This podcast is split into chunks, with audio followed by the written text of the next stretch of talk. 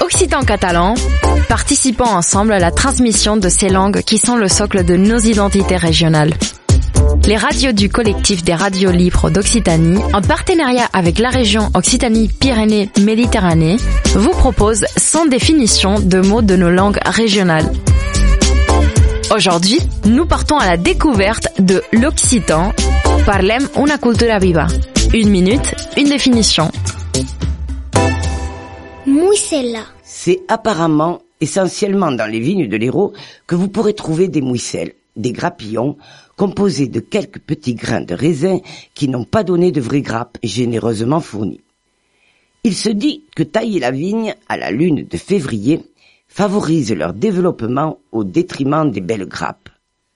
Cette lune de février a donc été surnommée Les vendangeurs et vendangeuses laissent parfois les mouisselles sur la souche.